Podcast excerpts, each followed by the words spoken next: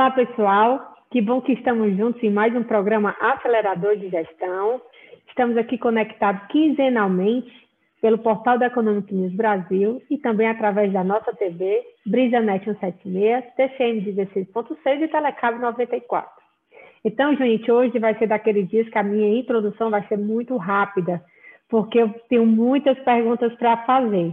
Mas antes de tudo isso, eu quero falar que eu estou muito honrada e grata por você ter topado o nosso convite para participar, doutor Maurício, que ele é professor, pessoal, da Maine School of Business, aqui em Massachusetts, tá? Ele concluiu o PhD dele em administração de empresa, em 2016, lá na Flórida, e hoje ele trabalha aqui, e o foco dele principal é em estratégia de empresas e negócios internacionais. Então, você consegue imaginar como vão ser essas perguntas. Então, Maurício, boa noite. Boa noite. Seja muito bem-vindo para o nosso programa. Espero que você, como professor, consiga ainda mais engajar as pessoas que estão nos assistindo, né? Tem muita pergunta aí que vai ser bacana de ouvir as respostas, então eu estou bem ansiosa para esse momento. E eu quero agradecer realmente seu convite e dizer que eu espero que você goste bastante do nosso bate-papo. Boa noite, Gabriela. É um prazer estar aqui. Espero estar à altura das expectativas. Mas vai dar certo. Gente, antes de tudo, eu vou pedir para você não deixar de curtir, comentar, se inscrever. Quem ainda não se inscreveu no nosso canal, que faça isso agora, apertando aí no botãozinho que a gente tem, para que você possa estar sempre ligado nas novidades que o Economic News traz para você diariamente. O programa é quinzenal, mas diariamente o Economic News está sempre trazendo aí boas informações para todos nós. Vamos lá, Maurício, começar? Fale um pouco aí da sua trajetória. Bem, trajetória minha começa profissionalmente. Primeiro, fui aluno da UFC, lá do CAEM. Me formei em administração e eu acho que, como todo aluno de administração, não importa o local do mundo, o aluno de administração ele termina o curso de administração com aquela pergunta: o que foi que eu aprendi aqui que eu vou conseguir aplicar de forma efetiva nas empresas? Porque hoje em dia o curso de administração ele acaba sendo pouco tempo para tanta coisa que você tem que aprender. Então eu saí com aquela vontade de aprender mais e fui fazer um mestrado na Uniform, um mestrado em acadêmico, em estratégia, e ao mesmo tempo, terminando o mestrado, eu já engatei um MBA da FGV, e trabalhei com vendas, trabalhei com consultoria, e quando surgiu a oportunidade do doutorado, eu abracei, vim para os Estados Unidos para o doutorado, e graças a Deus estou lecionando na UMES, depois de ter terminado o doutorado, fui contratado por eles já faz 5 anos. 5 anos, que joia! Então vamos lá começar as nossas perguntas. De verdade é um bate-papo, e eu espero que vocês que estão nos assistindo gostem e possam anotar as dicas que o professor Maurício vai dar para a gente hoje. Então, assim, Maurício, quais são as teorias ou correntes de pensamento mais recentes que você tem prestado atenção, tem percebido na área acadêmica internacional, que são relevantes para os empreendedores e empresários aqui do Brasil? Legal. Eu acho que, em primeiro lugar, o conhecimento de gestão, o conhecimento de estratégia, que é a minha área, o conhecimento de international business, são negócios internacionais, ele já está hoje muito bem disseminado. Hoje a gente tem pessoas como você fazendo esse trabalho de disseminar o conhecimento que é gerado fora para o Brasil, e eu acho que hoje existe já o brasileiro em si, em termos de absorção de conteúdo, ele tem muita fonte interessante para encontrar na internet. E de uma perspectiva acadêmica, que é o que eu faço em termos de pesquisa, recentemente na área da estratégia, a abordagem dos ecossistemas ela tem ganhado bastante ênfase. Porque antigamente a estratégia ela era vista mais na ideia de Michael Porter, das 5 forças, onde a empresa ela tem uma quebra de braço com os fornecedores, até mesmo com os clientes. Então era uma briga era um cabo de guerra de bargaining power, de poder de barganha, né? E a visão de ecossistemas hoje ela mostra que, na verdade, tudo faz parte de um ecossistema. Então você não só tem que tentar tirar proveito dessas relações, mas ao mesmo tempo criar sinergias, né? Então a ideia da visão de ecossistemas ela é interessante porque não é somente na extração de valor da indústria ou de competição, mas é através da criação mútua de valor. Então como é que as empresas podem criar valor extra, encontrando aí parcerias dentro e fora da indústria, observando tendências dentro e fora da indústria, né? Estabelecendo relações mais próximas com fornecedores, né? Esse tipo de coisa dentro da visão do ecossistemas na estratégia, ela amplia mais a visão do que pode ser feito ao invés de uma visão somente competitiva, né? Isso é interessante. Também penso que na área de empreendedorismo, muito tem se aprendido com uns estudos mais cognitivos de como as pessoas tomam decisões de investimento, por exemplo, é que muito sobre como as empresas aprendem, como os empresários aprendem, tem sido mais destilado, vamos dizer assim, a gente tem uma ideia mais clara. E um desses aspectos que eu achei interessante de um estudo da Universidade de Chicago recentemente é que existe um conhecimento popular de que é preciso você falhar, né, para você poder ter um sucesso no futuro. Então, não que essa teoria esteja errada. Hoje em dia se fala muito fail and fail fast, né? Existe essa ideia de que você tem que estar mais disposto a errar, mais aberto ao erro. Mas quando esses pesquisadores foram investigar empreendedores que tiveram um histórico de falhas, eles notaram que os empreendedores que têm um histórico maior de falhas tendem a falhar mais no futuro. E o que eles identificaram é que os que eram bem-sucedidos no começo ficavam mais bem-sucedidos. Se é que meu português ainda está ruim, mas talvez seja essa. Não, dá para entender, está tranquilo. Então essa ideia ela é interessante porque... Então, eles foram tentar entender por quê. Por que é que quando você comete um erro e uma falha, se teoricamente você teria que extrair um aprendizado daquilo e depois você ficar bem-sucedido, por que é que isso não acontece?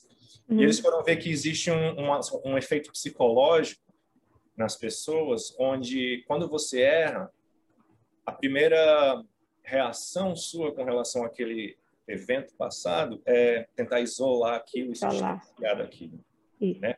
Então, o que é que isso pode ser importante para as empresas aprenderem? Tem um caso interessante que é o da Pixar, né? Que é aquela animadora, o estúdio. Eles fazem reuniões chamadas post-mortem, que é pós-morte. Para quem não sabe, gente, é o estúdio do Toy Story, é o estúdio do Cars, que a Disney comprou. Isso. Exatamente. Foi fundado, inclusive, pelo Steve Jobs. E o que é que eles fazem lá, que é interessante? Eles não colocam os erros debaixo do tapete. Eles têm reuniões para tratar especificamente e detalhar de forma muito minuciosa que foi que deu errado, por que é que deu errado. E aí você pode até tratar como é que você se sentiu diante dessa falha, diante desse erro, né? Porque muitas empresas, os funcionários, os colaboradores, eles têm medo de errar, não só porque isso pode gerar um prejuízo, sei lá, mas é pela reputação deles, né? Então, as empresas, elas precisam criar um ambiente onde seja seguro para o colaborador entender que ele tem um ambiente que suporta ele, caso esse tipo de coisa aconteça, e que o objetivo da organização como um todo é superar aquilo e aprender com aquilo, né? Isso requer uma mudança enorme de cultura organizacional, porque com certeza não é uma prática brasileira, né? Não, no Brasil a gente tem aquela...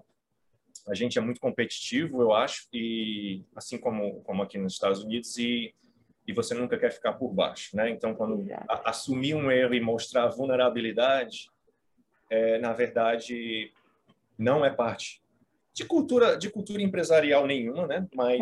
Mas as empresas que conseguem criar esse ambiente têm uma aceleração de aprendizado muito maior. E aí, o que acontece em seguida? Confiança, né? E a confiança é a base de qualquer instituição sólida, né? É a base de qualquer sociedade próspera também, a gente pode dizer. Além de ajudar na criatividade, né? Isso daí ajuda com que as pessoas não tenham medo de trazer inovações, coisas diferentes para a empresa.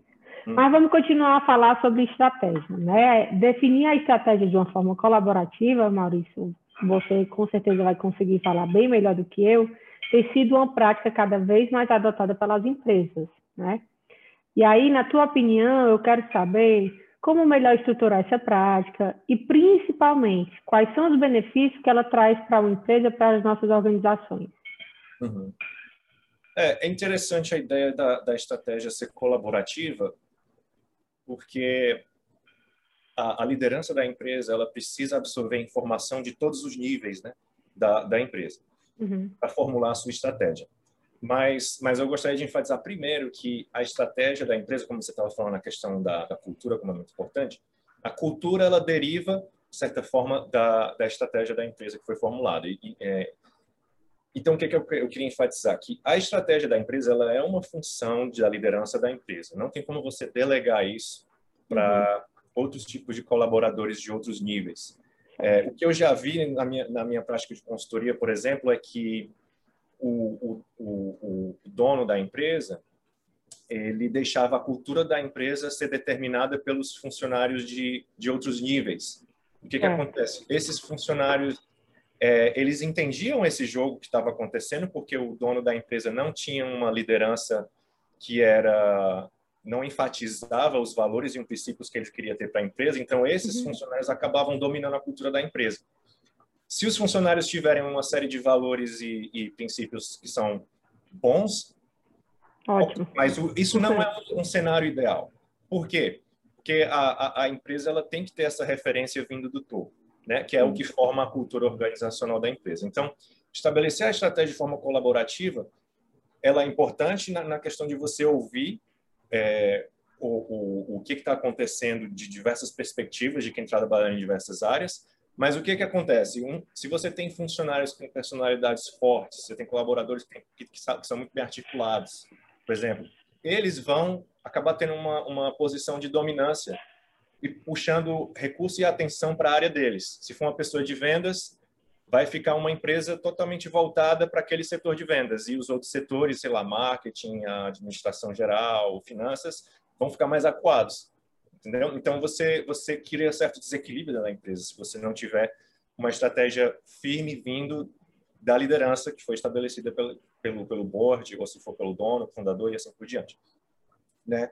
Então, eu acho que a estratégia de forma colaborativa, como é que você estrutura isso? Você tem que, primeiro, como líder de uma organização, você precisa ter muito claro quem você é como empresa, o que é que você quer atingir, quais são os seus princípios, os seus valores, sua visão, seu propósito, e a partir daí você usa o feedback dos seus colaboradores e através de reuniões, através de programas de treinamento, você consegue usar esse input, essa entrada de informação de forma positiva e não se deixar dominar por certas personalidades fortes que existem dentro de empresa. Porque toda empresa tem esse dilema.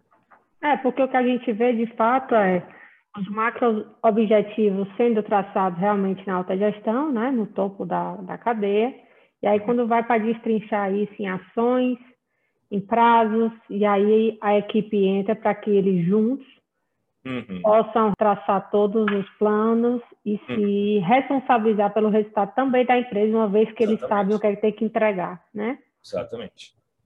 Perfeito. Doutor Maurício, como é que a gente incentiva os colaboradores de uma empresa a pensar de forma estratégica? Muito boa questão. Eu acho que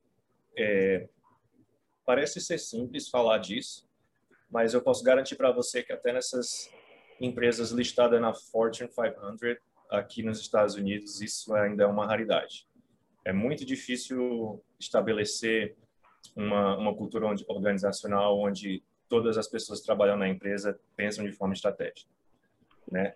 Então, em primeiro lugar, é claro que treinamentos com todos os colaboradores, de forma que você mostra como líder da empresa aonde a empresa quer chegar, quais são os objetivos gerais da empresa, você abre a mente dos colaboradores para uma visão mais de longo prazo, que é uma visão estratégica, é uma visão uma visão de longo prazo, não só de curto prazo, e é uma percepção mais ampla do que precisa ser feito, uma percepção mais ampla do contexto que está ao redor da empresa. Certo. Então, o que acontece com muito colaborador de empresa grande é que eles têm muitos departamentos, e esses departamentos têm os seus objetivos de curto prazo, então você perde a noção de longo prazo, e você também tem uma noção bem restrita do que tem que ser feito, e você perde a noção dos outros fatores que estão fora do contexto, mas também são importantes.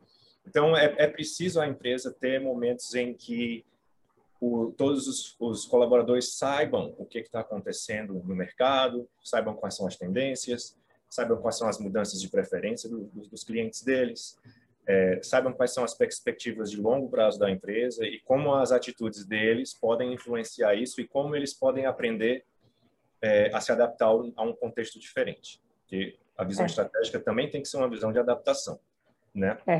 E treinamentos com consultorias ajudam. Tem até um exemplo interessante de um colega que trabalha na indústria aérea. Ele tem uma empresa que fornece serviço para companhias aéreas, e ano passado, que era para ter sido o pior ano da história deles, eles estavam fazendo um curso de curta duração de uma universidade, da INSEAD, no primeiro semestre, durante o lockdown. Ele pegou o CFO e mais outros líderes da companhia dele, fizeram um treinamento, e através desse treinamento eles tiveram uma ideia para readaptar o business model deles, e ano passado eles conseguiram o mesmo lucro de 2019.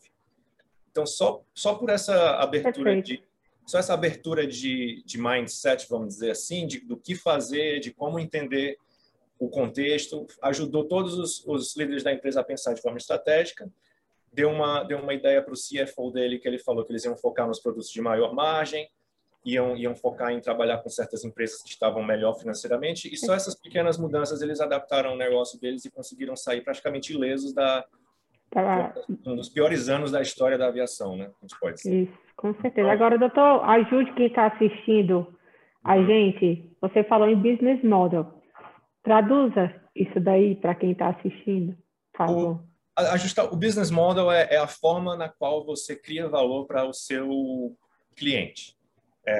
Como você faz isso? Você faz isso de forma mais rápida? Você faz isso de forma mais eficiente, né?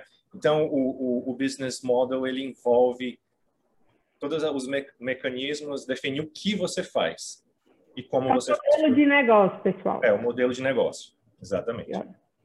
Vamos lá para outra pergunta, doutor? Como é que a gente garante o crescimento e a prosperidade da empresa quando a gente sabe o que é que deve ser atingido? Olha, essa pergunta é a pergunta de $1 trilhão, né?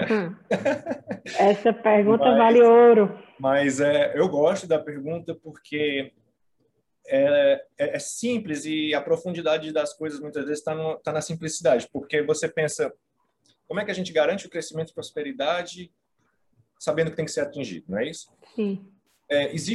Voltando para a psicologia, existem estudos que mostram que a nossa tendência como ser humano é tentar manter os nossos objetivos obtusos e obscuros, porque quando você tem objetivos muito claros, eles se tornam como se fosse uma espécie de juiz sobre você, e você acaba se tornando, vamos dizer assim, opresso por aqueles objetivos lá que precisam ser atingidos. Refém, né? Refém. Você se torna refém. Então, é interessante essa perspectiva, porque muitas empresas acabam fazendo isso no nível organizacional.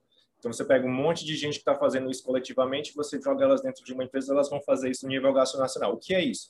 É aquela empresa que não tem perspectivas de longo prazo, de como se adaptar, só vivem um dia após o outro, mas não tem, muitas vezes, a coragem de estabelecer metas mais audaciosas, não tem, muitas vezes, a iniciativa de traçar muito bem, né, os objetivos. Então, tem uma frase que eu gosto muito de dizer para os alunos, que é assim: é impossível você administrar algo que você não pode medir, né? Se você não pode medir, você não vai conseguir administrar. Então, o que acontece? Para você conseguir alcançar os objetivos, você precisa primeiro começar a medir esses objetivos de forma muito clara, né? Muitas empresas focam só nas métricas de vendas, que são as mais óbvias, né? Ok, métrica de venda é uma métrica importante, mas como que essa métrica de venda está sendo atingida, por exemplo? Será que a satisfação do cliente é maior ou menor do que a competição? Né? Okay. Será que você está fazendo isso de forma eficiente? Será que você está gastando os recursos de forma eficiente para atingir isso? Será que os seus colaboradores estão sendo, estão fazendo isso de forma bem feita, estão motivados? Né? Como é que está sendo o clima organizacional interno para que essas métricas de venda sejam atingidas? Porque muitas vezes existem empresas que colocam metas muito difíceis para os seus funcionários e esses funcionários têm que fazer coisas que eles não gostariam de fazer para atingir essas metas. Né? A gente pode ir até à beira do que é ético e o que não é ético para chegar nessas metas. Então, é uma linha muito tênue aí do que está sendo medido. Né? Então, eu acho que, em primeiro lugar, a empresa ela tem que procurar traçar objetivos realistas, mas, ao mesmo tempo, audaciosos, o que não é fácil. E, em segundo lugar, é que esses objetivos eles têm que ser destrinchados em subobjetivos ou submétricas, né? Métricas menores nas quais você consegue traçar um padrão, traçar uma linha de tendência do que está acontecendo em diversas áreas da empresa, não só vendas, mas a parte da organização, como ela está sendo gerida como um todo. Né? Eu acho que isso é muito importante. Ou seja, a implantação de um modelo de gestão, né? Uma sistemática de acompanhamento de resultado, para que você possa medir o que precisa ser atingido. Isso é o coração da gestão, exatamente. Perfeito. Vamos lá para a nossa última pergunta, não menos importante. Na verdade, eu deixei essa última pergunta porque é um tema que eu gosto bastante, falar sobre propósito, sabe, doutor Maurício? E aí, eu gostaria de saber sua opinião sobre a empresa ter um propósito muito bem estabelecido e claro e disseminado para todos, né? Quais são os principais benefícios em ter um propósito? A gente tem escutado cada vez mais falar sobre a necessidade de você analisar o porquê que você existe, né? Não só aquela... Eu até fiz uma postagem no meu Instagram que fala um dos principais momentos da vida do ser humano é quando ele nasce. A gente pode falar isso também de uma empresa. E o segundo é o porquê que ele nasceu. E a gente também pode colocar isso para uma empresa. Então, gostaria que você falasse um pouco sobre isso. Eu acho que, como você falou, a questão do propósito tem sido, vamos dizer assim, alertada na literatura. Inclusive, tem um livro que eu estou terminando sobre exatamente sobre isso, que o nome dele é Finding Your Why, ou Entendendo, ou Encontrando o Seu Porquê. E esse autor, o Simon Sinek, você vai encontrar uma grande quantidade de vídeos dele no YouTube falando sobre isso. E o Simon, ele faz uma analogia de três perguntas que toda empresa tem que responder. É o porquê, o que e como.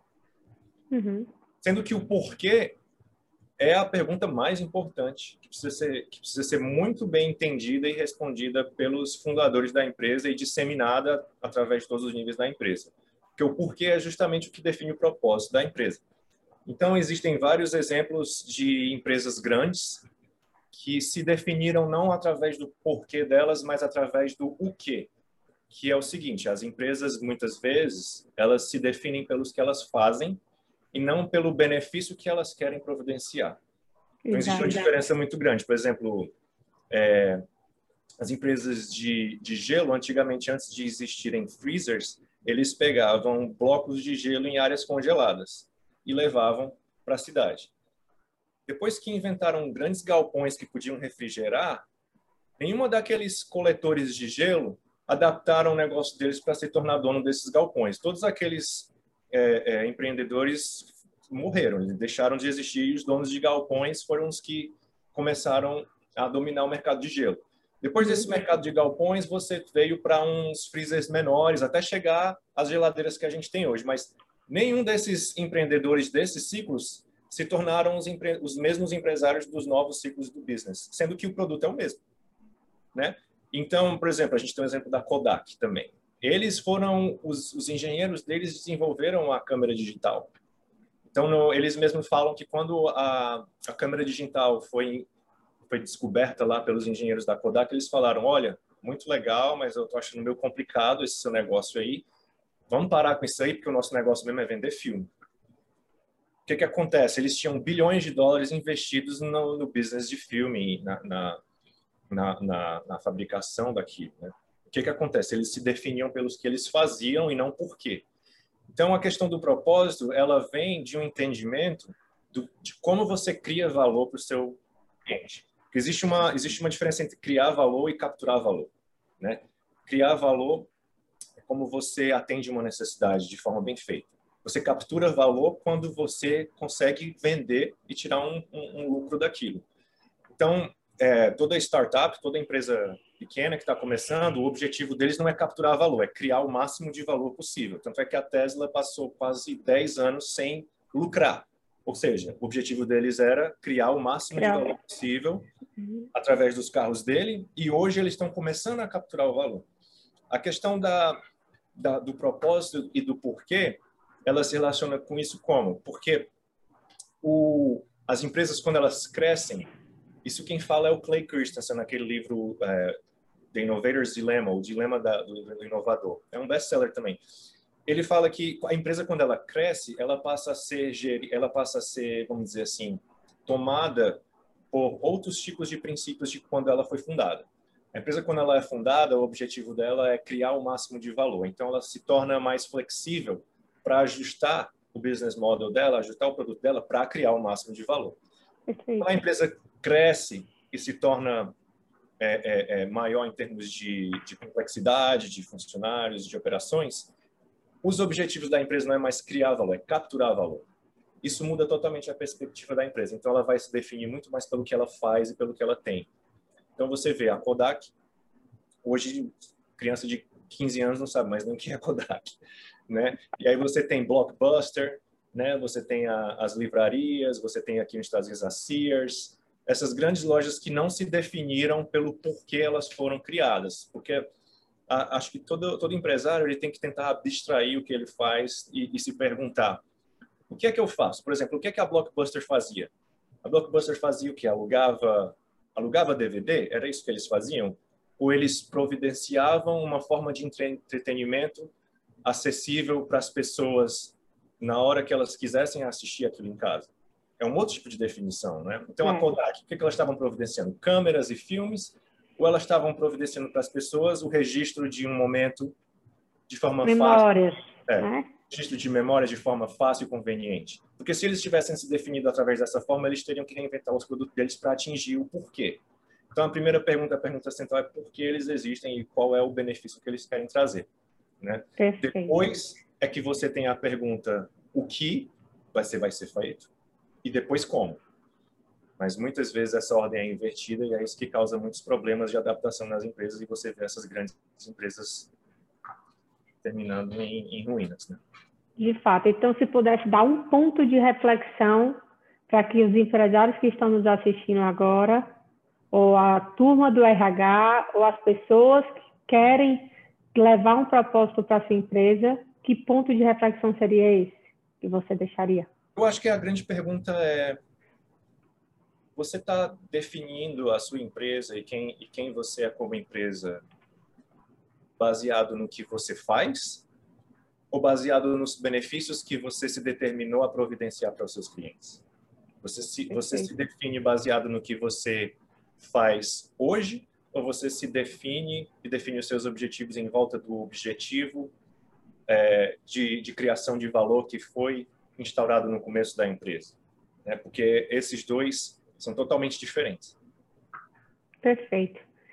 É isso, gente. Eu ia fazer uma pergunta, né? Que é a mensagem final, que eu sempre pergunto para as pessoas que eu entrevisto, mas eu acho que ficou bem claro. Agradeço muito. Com certeza eu vou assistir essa nossa entrevista de novo, para ver o que é que eu posso aproveitar, para ver o que é que eu posso dividir com as pessoas que me acompanham. Só tenho a agradecer pelo seu tempo, eu sei que é corrido, sei realmente que as universidades daqui cobram bastante e com isso o professor também é cobrado, né? Mas eu quero lhe agradecer por essa oportunidade e pelo seu tempo que você disponibilizou para a gente. Nada, eu que agradeço e espero realmente contribuir com alguma coisa de valor aí para os seus ouvintes. Perfeito. E você que está nos assistindo até agora, quero agradecer muitíssimo a sua atenção, a sua audiência. E eu só tenho a agradecer, porque se não fosse vocês, eu não estaria aqui de 15 em 15 dias no Acelerador de Gestão. Fiquem com Deus, pessoal. Uma ótima noite. Muito obrigada.